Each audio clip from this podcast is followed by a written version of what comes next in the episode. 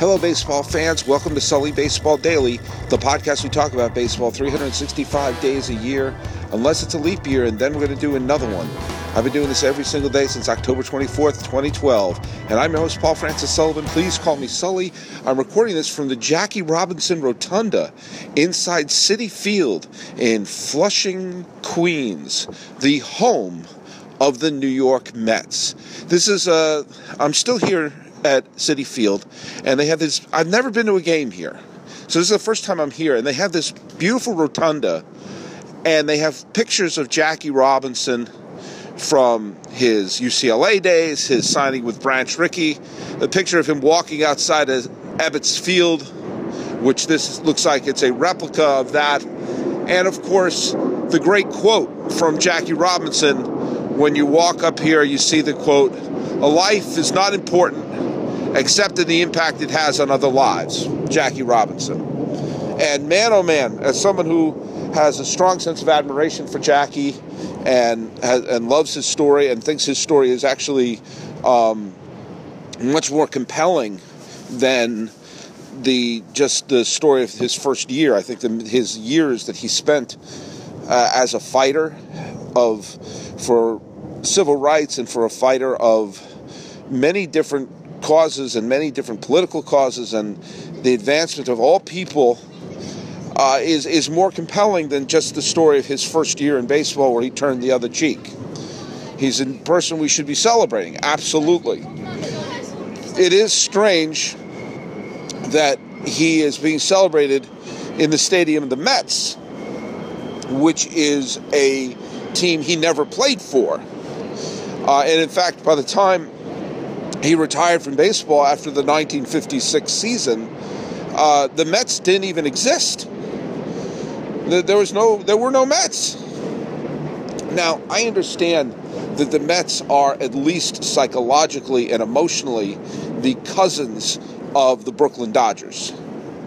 That the Mets were formed in the vacuum that was felt with the loss of the Dodgers and the Giants to California and that the fans who were Giant fans and who were Dodger fans and would not embrace the uh, Yankees because they just years of being National League fans, years of hating the Yankees. Why would they suddenly become a Yankee fan?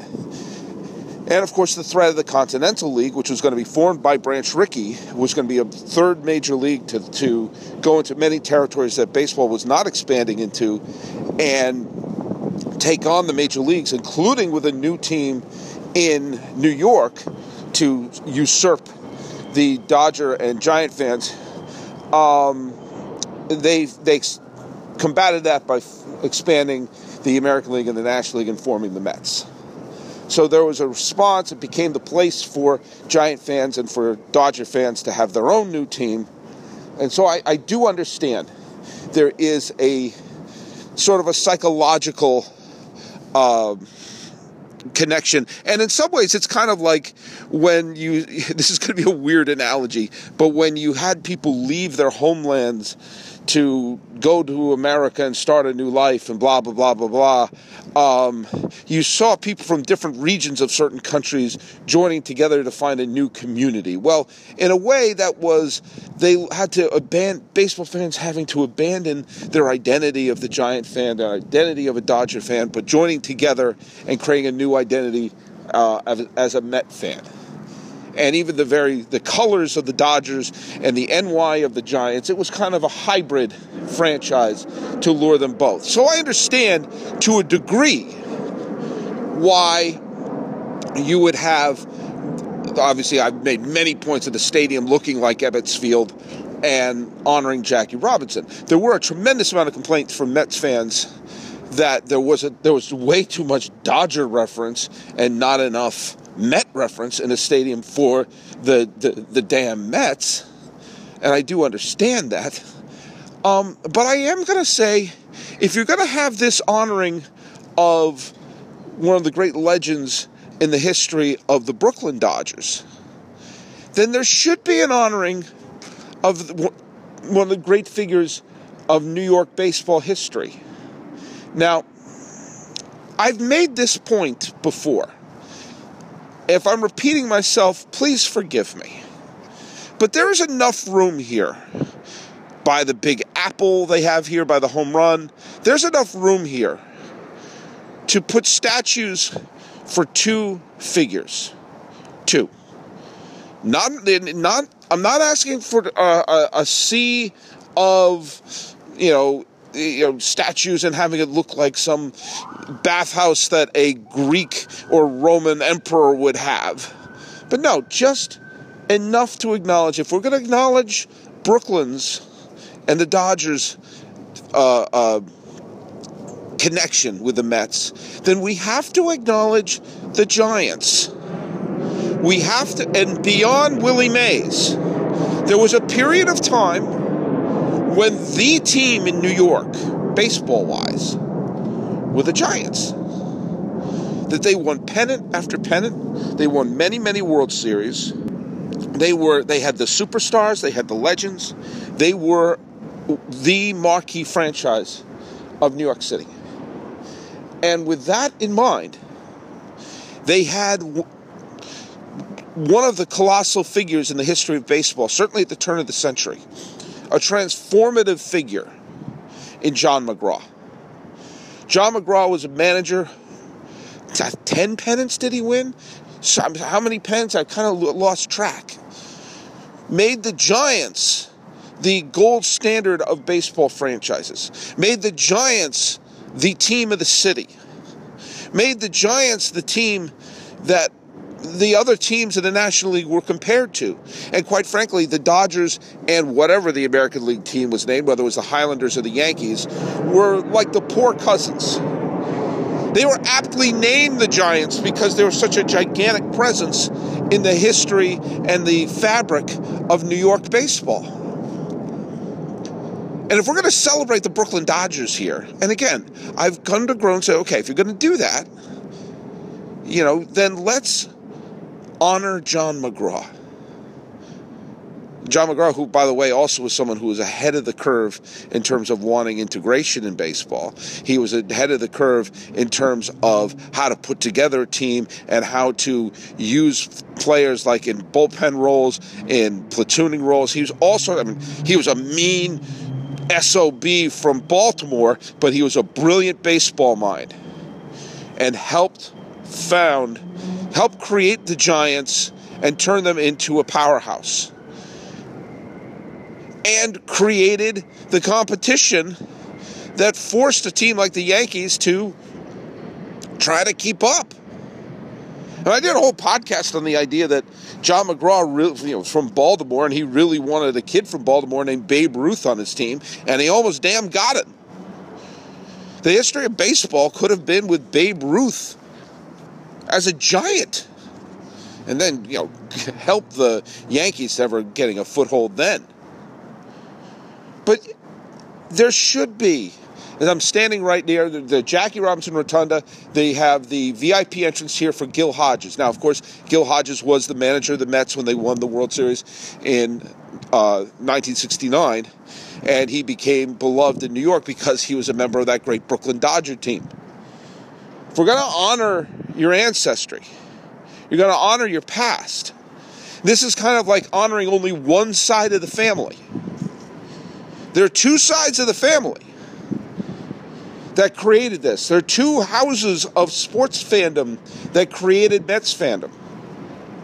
And if baseball is a game that exists in the past, present, and the future simultaneously, then we have to acknowledge that the Giants and their rich history, which is all but forgotten because of their moving to San Francisco, and because the Giants no longer had the romance of Brooklyn, that there has to be some acknowledgement for this great figure in the history of New York sports here at this place. The reason why I think the romance is towards Brooklyn and not to the New York Giants is because Brooklyn's identity was with the team, the Brooklyn Dodgers, what it meant to them. They're rabid Giant fans. I know. My father is one of them when they were the New York Giants. And that they rooted for Willie Mays and Monte Irvin and all of them. And of course, there was a fierce rivalry between the Giants and the Dodgers and everything. But the connection of New York and the Giants, the paradigm of power shifted with Babe Ruth. All the John McGraw pennants continued until the mid 20s when Babe Ruth was on the rise. But they faded out. McGraw's time ended at the uh, that's the end of the 1920s. The Giants went on. They won another. They won a couple more World Series. They won a couple more pennants, but they were no longer the juggernaut. And the Yankees became the default team of New York. It was the era of John McGraw that made the Giants the biggest team. And the sense of nostalgia that a team was taken from Brooklyn a team was taken away from the fans of Brooklyn. Seemed a lot more of an underdog having something beloved taken from them as opposed to New York losing a team. Well, they still have the Yankees. There's that's not that same connection of New York to the Giants as Brooklyn to the Dodgers. So perhaps that's why Brooklyn and the draw of wanting to have that nostalgia is still so strong. But like when you marry, when people marry into a family, sometimes, not in the case of my family, but the the wife changes their name and the it sort of becomes more obscure, the surname that doesn't move on. The Giants are the surname of the family that married into this family whose name doesn't continue on for another generation. And I believe that's unfair. I believe the rich history of New York baseball should include John McGraw and should include Christy Mathewson, who was one of the great stars in the history of baseball, whose life and career was cut short by what happened with him when he served in, in Europe at the end of the First World War. He was the great draw, the great superstar of New York baseball before Babe Ruth every single name of the biggest draw of New York baseball after Christy Mathewson is a name we all know. Not just you and me, big baseball fans. I'm talking casual baseball fans. Hell, I'll even say people who aren't baseball fans have heard of Babe Ruth, Lou Gehrig, Joe DiMaggio, Willie Mays, Mickey Mantle, Yogi Berra, Jackie Robinson, Tom Seaver, Reggie Jackson. You know, controversial because they didn't have the Hall of Fame careers, but they were names everyone recognized, like Dwight Gooden, like Don Mattingly, eventually Mike Piazza, Derek Jeter, Mariano Rivera. These are the names which, if you aren't even a baseball fan, you've heard of those names. And yes, Gooden Strawberry and and Don Mattingly were that big in their heyday. They may not have been Hall of Famers like everyone else I just blurted out, but in their heyday in the 1980s, they were as big. And they were hugely famous and hugely popular. To the point where people knew who they were and Christy Mathewson was at that level. Notice I'm not saying Bill Terry. Notice I'm not saying Ross Youngs. I'm not saying Lefty Gomez. I'm not digging deep. I'm saying the people who are at the absolute pinnacle of fame in New York to the point where everyone who was a baseball fan and people who weren't knew the name of Christy Mathewson. That's the level that he was at and yet he isn't honored here. He has a little NY Mathewson hanging on the wall at AT&T Park, but he never played in San Francisco. That's part of the problem of bringing the the glory of the Giants to San Francisco. They have enough glory in San Francisco between Mays, who was brought over from New York, but McCovey, Marichal, Orlando Cepeda, Gaylord Perry, and the new batch who's going to have their statues all over the place too. And oh yeah, they had a player named Bonds. He and his dad both played there. They were okay. There's enough in San Francisco that you can't put a statue of John McGraw and Christy Mathewson there. They never played there.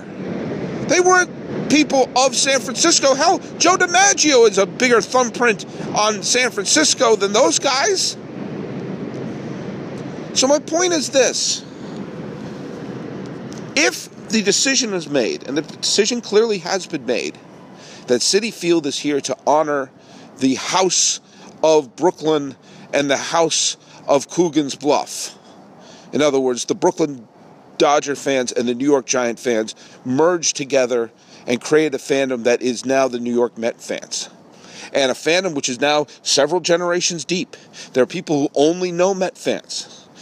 Hell, I mean, I'm in my 40s and I'm was born what 25 years after the Dodgers and the and the Giants left, or however long it was. I, it's, it's not even something that was part of my radar upbringing. There is, as I'm standing here, I saw a bunch of kids running by with the Mets hats on and the Mets sweatshirts on. They're not Giant fans. They're not Brooklyn Dodger fans. They are the offspring. This is several generations deep. But you see families do things and create rituals to honor their past and to honor their ancestry. This whole stadium has been built to honor the Brooklyn Dodgers ancestry of this franchise. And my podcast, the whole podcast yesterday was about, and you know, I visited Ebbets Field. Tomorrow's podcast is going to be from the Polo Grounds. Just a little preview there. And my point being is that if they have made the decision to create this space to honor its origins, honor the origins of the Mets with the Brooklyn Dodgers. I know there's some elements of design has been borrowed from the polo grounds inside the stadium, but it is subtle as opposed to the ostentatiousness of having a stadium that's shaped like Ebbets Field and you walk in and there's a tribute to Jackie Robinson. That ain't subtle. I don't say ain't that often, but I just did. Then at least have us walk past McGraw and Mathewson. When you come down, you come here by the 7 train. I'm looking at the 7 train platform. You walk down the stairs, you walk past John McGraw, you walk past Christy Mathewson, and into the Jackie Robinson Rotunda. If anything else, that is a way to at least symbolically travel through time and say what you're about to experience is a stadium and a fan base and a franchise whose roots are twisted in these two former rivals. Two fan bases that formerly were rivals of each other who realized they needed baseball more than they needed the hatred of each other. And with that, we create the Mets. That's what you do. Acknowledge it. Acknowledge that it's real. And realize that there are the in laws whose names are not on the stationery, who's part of the ancestry as well and deserve to be honored. I'm not saying a gigantic statue, but something. And if nothing else, it creates a new meeting place. I'm going to meet you at the McGraw statue. I'm going to meet you at the Mathewson statue. Then we'll walk past that weird apple coming out of the hat and through the Jackie Rotunda where we're all Mets fans. Or we're like your pal Sully, who just likes baseball and the history of the game. Not asking much, and I think it adds to the richness of being a Met fan. It's a special thing being a Met fan. You're not rooting for the default team. You're not rooting for the team with a sexier history, but it has a deep history. And if you're going to try to acknowledge it, acknowledge all of it. So go to sullybaseball.com. Like me on Facebook, subscribe on iTunes, SoundCloud, YouTube, Twitter, Stitcher, Instagram. I'm everywhere. The music is by Ted Thacker and Patrick Kaliski. From Flushing Meadows in Queens, New York, and being here at the home of the New York Mets, this has been the Sully Baseball Daily Podcast. Looking at history, respecting the past, and God, I should put on my gloves and avoid these planes. Hey, stop flying the planes while I'm doing a podcast. They're so disrespectful. I'm your host, Paul Francis Sullivan. please call me Sully.